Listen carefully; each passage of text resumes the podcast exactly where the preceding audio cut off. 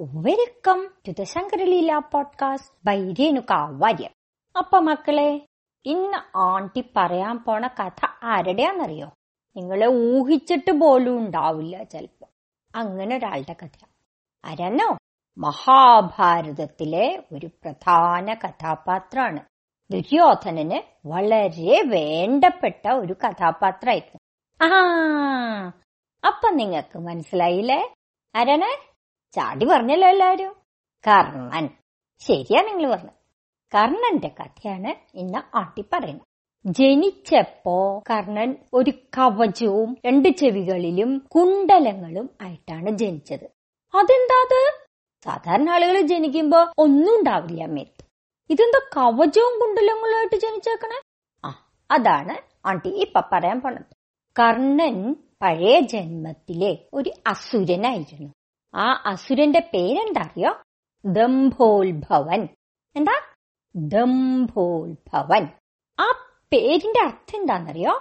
ദംഭം എന്ന് പറഞ്ഞ അഹങ്കാരം. ഉത്ഭവൻ എന്ന് പറഞ്ഞ ജനിച്ചത്. അപ്പൊ ദംഭോത്ഭവൻ എന്ന് പറഞ്ഞ അഹങ്കാരത്തിൽ ജനിച്ചത് എന്നാണ് അർത്ഥം. പേര് സൂചിപ്പിക്കണ പോലെ തന്നെയായിരുന്നു ദംഭോത്ഭവൻ ഭയങ്കര അഹങ്കാരിയായിരുന്നു. അദ്ദേഹം എന്താ ചെയ്തേന്നറിയോ? സൂര്യദേവനെ തപസ് ചെയ്തു. തപസ് ചെയ്തിട്ട് പ്രത്യക്ഷപ്പെട്ടപ്പോ എല്ലാ അസുരന്മാരും പറയണ പോലെ തന്നെ പറഞ്ഞു എനിക്ക് മരണം ഉണ്ടാവാൻ പാടില്ല. സൂര്യഭഗവാൻ പറഞ്ഞു അതൊന്നും പറ്റില്ല. മരണമില്ലാത്ത ഒരാളും ഉണ്ടാവില്ല. എന്നാ പിന്നെ എന്നെ ആരും കൊല്ലാൻ പാടില്ല. സൂര്യദേവൻ പറഞ്ഞു ശരി ഒരു കാര്യം ഞാൻ ചെയ്യാം. നിനക്ക് ആയിരം കവചങ്ങളും കവചം എന്ന് പറഞ്ഞാൽ ഈ യുദ്ധസമയത്ത് പടയാളികൾ ഉപയോഗിക്കുന്നതാണ് കവചം. അമ്പും വാളും ഒന്നും നേരെ ശരീരത്തിൽ കൊള്ളാണ്ടിരിക്കാൻ വേണ്ടി ഉപയോഗിക്കുന്ന ഒരു കാര്യമാണ് കവചം. പടച്ചട്ട എന്നും പറയും. നിനക്ക് അങ്ങനെ ആയിരം കവചങ്ങൾ തരാം. പിന്നെ ഒരു ജോഡി കുണ്ടലോ ഉണ്ടാവും നിന്റെ കാതിൽ. ഇത് ഉള്ളോടത്തോളം കാലം നിന്നെ ആർക്കും തോൽപ്പിക്കാൻ പറ്റില്ല. ദമ്പോത്ഭവം വിചാരിച്ചു? ശരി എന്നാ അങ്ങനെ ആയിക്കോട്ടെ. അത്രയും കാലം ജീവിക്കാലോ. എന്നിട്ട് സൂര്യഭഗവാൻ ഈ ദംഭോത്ഭവന് എന്തു കൊടുത്തു? ആയിരം കവചങ്ങളും ഒരു ജോഡി കുണ്ടലവും കൊടുത്തു. ഈ ആയിരം കവചങ്ങൾ ഉള്ളത് കൊണ്ട് തന്നെ ഈ ദംഭോത്ഭവന് വേറൊരു പേരും വന്നു. അതെന്താന്ന സഹസ്ര കവചൻ. ആർക്കും ഈ കവചം മുറിക്കാൻ പറ്റില്ല. അങ്ങനെ ഈ സഹസ്ര കവചൻ എല്ലാവരെയും തോൽപ്പിച്ചോണ്ടിങ്ങനെ നടക്കുകയാണ്.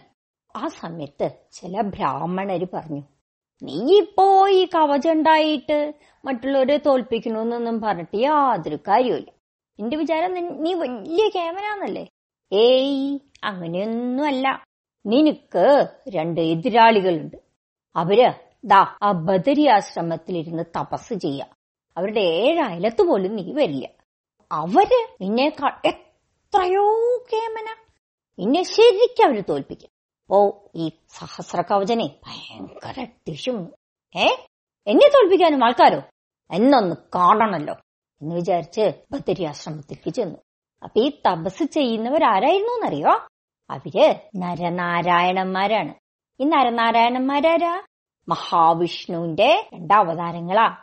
ശ്രീമദ് ഭാഗവതത്തിൽ ഇവരെ പറ്റി പറയുന്നുണ്ട്. പൂർണമായിട്ടുള്ള അവതാരമല്ല അംശാവതാരങ്ങൾ. രണ്ടുപേരും ഉണ്ട്. ഒന്ന് നരൻ മറ്റത് നാരായണൻ. ഇവർ രണ്ടുപേരും ഒപ്പാണ് എപ്പോഴും. അപ്പൊ അങ്ങനെ അവർ തപസ് ചെയ്യുകയാണ്. ആ തപസ് ചെയ്യുന്ന സ്ഥലത്താണ് നമ്മുടെ ദംഭോത്ഭവൻ അതായത് സഹസ്ര കവചൻ ചെല്ലണത് അവിടെ ചെന്ന വഴിക്ക് വേറൊരു മര്യാദയും നോക്കാണ്ട് തന്നെ ഈ സഹസ്ര കവചൻ പറഞ്ഞു ഹേയ് എണീക്കൂ. എനിക്ക് നിങ്ങളോട് യുദ്ധം ചെയ്യണം.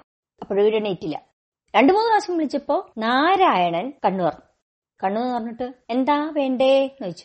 എനിക്ക് നിങ്ങളോട് യുദ്ധം ചെയ്യണം. ശരി. പക്ഷേ ഇത് യുദ്ധത്തിനുള്ള സ്ഥലമല്ലല്ലോ. ഞങ്ങൾ വേണമെങ്കിൽ നിന്നോട് യുദ്ധമൊക്കെ ചെയ്യായിരുന്നു. പക്ഷെ ഇത് യുദ്ധത്തിന് പറ്റിയ സ്ഥലമല്ലല്ലോ. ഇവിടെ ആയുധങ്ങളും കൂടി കടത്താൻ പാടില്ല. അതൊന്നും പറഞ്ഞിട്ട് കാര്യമില്ല. എനിക്ക് നിങ്ങളോട് യുദ്ധം ചെയ്തേ പറ്റൂ. ആണോ? നാരായണൻ പറഞ്ഞു. ശരി. എന്നാ യുദ്ധം ചെയ്യാം. ആ അത്ര മോഹാണെങ്കിൽ എന്ന് പറഞ്ഞിട്ട് നാരായണൻ എണീറ്റ് യുദ്ധം ചെയ്യാൻ തുടങ്ങി. അങ്ങനെ പതിനായിരം വർഷം യുദ്ധം ചെയ്തു. എന്നിട്ടോ? ഈ സഹസ്ര കവചന്റെ ഒരു കവചം മുറിച്ചു കളഞ്ഞു. പിന്നെ നാരായണൻ ക്ഷീണിച്ചപ്പോ നരൻ എണീറ്റ് യുദ്ധം ചെയ്തു. എന്നിട്ട് പിന്നെ ഒരു കവചം മുറിച്ചു കളഞ്ഞു. അങ്ങനെ തൊള്ളായിരത്തി തൊണ്ണൂറ്റി ഒമ്പത് കവചങ്ങളും ഓരോരോ പതിനായിരം വർഷങ്ങൾക്കിടയിൽ മുറിച്ചു കളഞ്ഞു. അപ്പളയ്ക്കും ഒരു മന്വന്തരം കഴിഞ്ഞു. ഒരു മന്വന്തരം എന്ന് പറഞ്ഞാൽ എന്താ? അറിയോ? നാല് യുഗങ്ങളും കൂടി കഴിഞ്ഞ സമയം. നാല് യുഗങ്ങൾ ഏതൊക്കെയാ? അതറിയാം അല്ലേ ആ പറയൂ മോളെ പറയൂ. കൃത്തയുഗം ത്രേതായുഗം പിന്നെ ദ്വാപരയുഗം കലിയുഗം. ഇത് നാലും കൂടി ഇതാണ് ഒരു മന്വന്തരം. ആ മന്വന്തരം കഴിഞ്ഞു. അത് ആറാമത്തെ മന്വന്തരായിരുന്നു. ഇപ്പുള്ളത് എത്രാമത്തെ മന്വന്തരാന്നറിയോ? ഇപ്പുള്ളത് ഏഴാമത്തെ മന്വന്തരാണ്. ആ മന്വന്തരം കഴിഞ്ഞപ്പോ ലോകം മുഴുവനും പ്രളയായി. നരൻ നാരായണനിൽ ലയിച്ചു. പക്ഷെ സഹസ്രകവചൻ അപ്പോഴും മരിച്ചിട്ടില്ല. കാരണം എന്താ ആ അതന്നെ. ആയിരം കവചങ്ങളും നശിച്ചാലല്ലേ സഹസ്ര കവചൻ മരിക്കുള്ളൂ? ഇതിപ്പോ എത്ര കവചങ്ങളും നശിച്ചു? ആ അതല്ലേ തൊള്ളായിരത്തി തൊണ്ണൂറ്റി ഒമ്പത് കവചങ്ങൾ. ഇനി എത്ര എണ്ണം ബാക്കിയുണ്ട്? ഒരെണ്ണം ബാക്കിയുണ്ട്.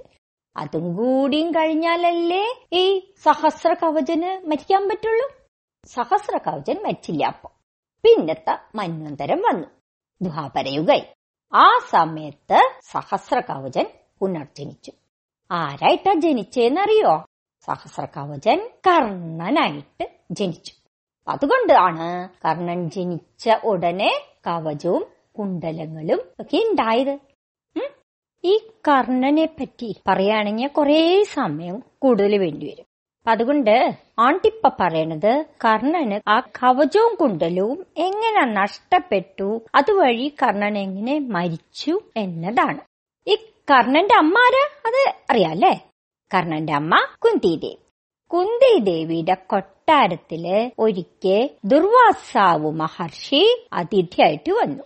അപ്പോ കുന്തിദേവിയാണ് അദ്ദേഹത്തിന്റെ ഇഷ്ടത്തിന് നിന്ന് എല്ലാ ശുശ്രൂഷയും വേണ്ട പോലെ ചെയ്തു കൊടുത്തത്. അപ്പൊ അതിൽ സന്തോഷിച്ചിട്ട് ദുർവാസാവ് മഹർഷി കുന്തി ദേവിക്ക് ഒരു മന്ത്രം പറഞ്ഞു കൊടുത്തു.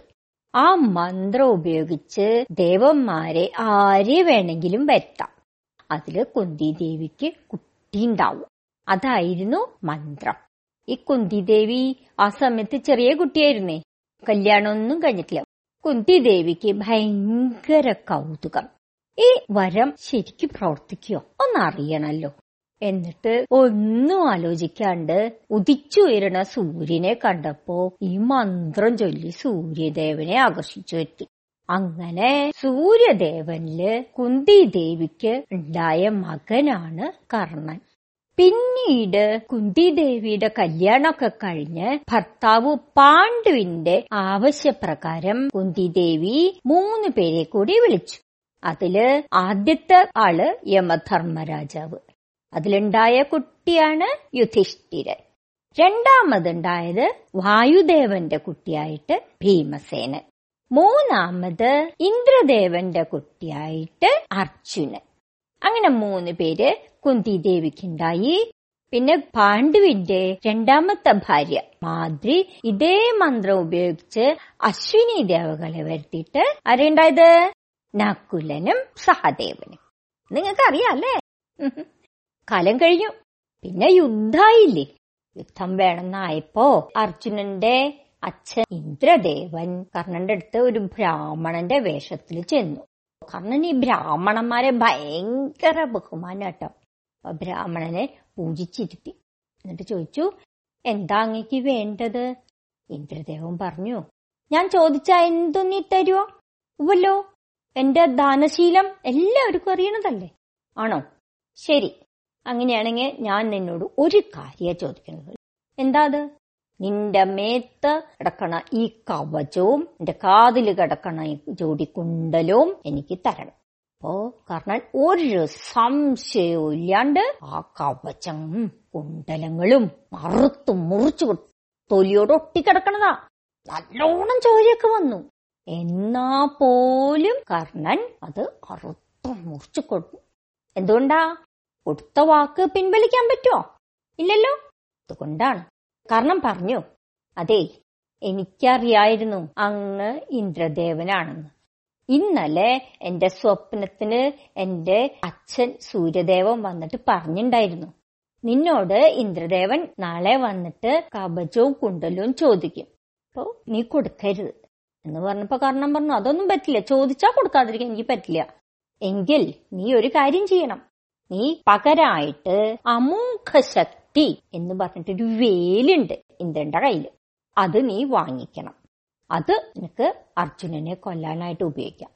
അങ്ങനെ എന്നോട് സൂര്യദേവൻ പറഞ്ഞിട്ടുണ്ട് ഞാൻ എന്റെ കവചവും കുണ്ടലവും തരാം.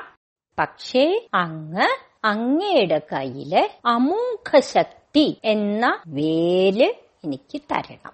അപ്പോ ഇന്ദ്രദേവൻ പറഞ്ഞു ശരി അങ്ങനെയാവട്ടെ ഞാനും വേൽ തരാം. പക്ഷെ നീ എന്തായാലും ഓർമ്മിക്കണം ഇത് ഒരാളുടെ മേൽ മാത്രമേ പ്രയോഗിക്കാൻ പറ്റുള്ളൂ. അത് കഴിഞ്ഞാൽ അത് മടങ്ങി എന്റെ അടുത്ത് തന്നെ വരും.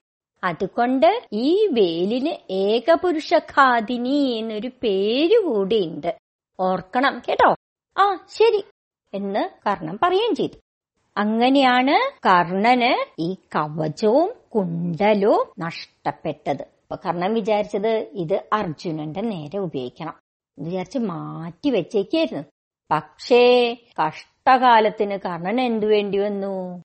അത് ഭീമന്റെ മകൻ ഘടോത്കജന്റെ നേരെ പ്രയോഗിക്കേണ്ടി വന്നു. കാരണം എന്താ? ഘടോത്കജൻ യുദ്ധത്തിൽ വളരെ പരാക്രമിയാണ് കൗരവ ഭാഗത്തുള്ള ആൾക്കാരെയൊക്കെ കൊന്നെടുക്കാൻ തുടങ്ങി. വേറെ ഒരു നിവൃത്തിയില്ല. കർണനെ പോലും കൊല്ലുന്നുള്ള അവസ്ഥയിൽ ആ അവസ്ഥയിൽ കർണൻ ഈ വേലെടുത്തിട്ട് ഘടോത്കജന്റെ നേരെ പ്രയോഗിച്ചു. എന്തായി? ഘടോത്കജൻ മരിച്ചു. പക്ഷേ അർജുനന് വേണ്ടി കരുതി വെച്ച ഈ വെയിൽ കർണന് ഘടോത്കജന്റെ നേരെ ഉപയോഗിക്കേണ്ടി വന്നു. അപ്പോ ഈ വെയിൽ ചോദിച്ചിട്ട് കാര്യമില്ലാണ്ടായില്ലേ? അങ്ങനെ കവചവും കുണ്ടലവും നഷ്ടപ്പെട്ട കർണനെ അർജുനൻ യുദ്ധത്തിന്റെ പതിനേഴാം ദിവസം അമ്പെയ്ത് കൊന്നു. അങ്ങനെയാണ് കർണൻ മരിച്ചത്. സൂര്യനിൽ കർണന്റെ തേജസ് ലയിച്ചു. അതാണ് കർണന്റെ കഥ. കർണന്റെ കവചവും കുണ്ടലവും അറുത്തു കൊടുത്തതോടുകൂടി ഈ സഹസ്ര കവചന്റെ എല്ലാ കവചങ്ങളും നഷ്ടപ്പെട്ടില്ലേ? അങ്ങനെയായപ്പോ അർജുനൻ കർണന്റെ രൂപത്തിൽ ജനിച്ച സഹസ്ര കവചനിയല്ലേ കൊന്നത്? അങ്ങനെ സഹസ്ര കവചനും മോക്ഷം കിട്ടി. ഈ കഥ നിങ്ങൾക്ക് ഇഷ്ടായോ? ഇഷ്ടായിട്ടുണ്ടെങ്കിൽ നിങ്ങൾ എന്ത് ചെയ്യണമെന്ന് നിങ്ങൾക്ക് തന്നെ അറിയാം അല്ലേ? പ്രത്യേകിച്ച് പറയേണ്ട കാര്യമില്ലല്ലോ. നിങ്ങൾക്ക് ഇഷ്ടപ്പെട്ട എല്ലാ ആളുകൾക്കും ഈ കഥ ഷെയർ ചെയ്യാം. ചെയ്യില്ലേ നിങ്ങൾ അപ്പൊ ശരി. ഓൺട്ടി ഇന്ന് ഈ കഥ ഇവിടെ വെച്ച് നിർത്താണ് പുതിയൊരു കഥയായിട്ട് അടുത്ത പ്രാവശ്യം വരാം. അതുവരെ ബൈ!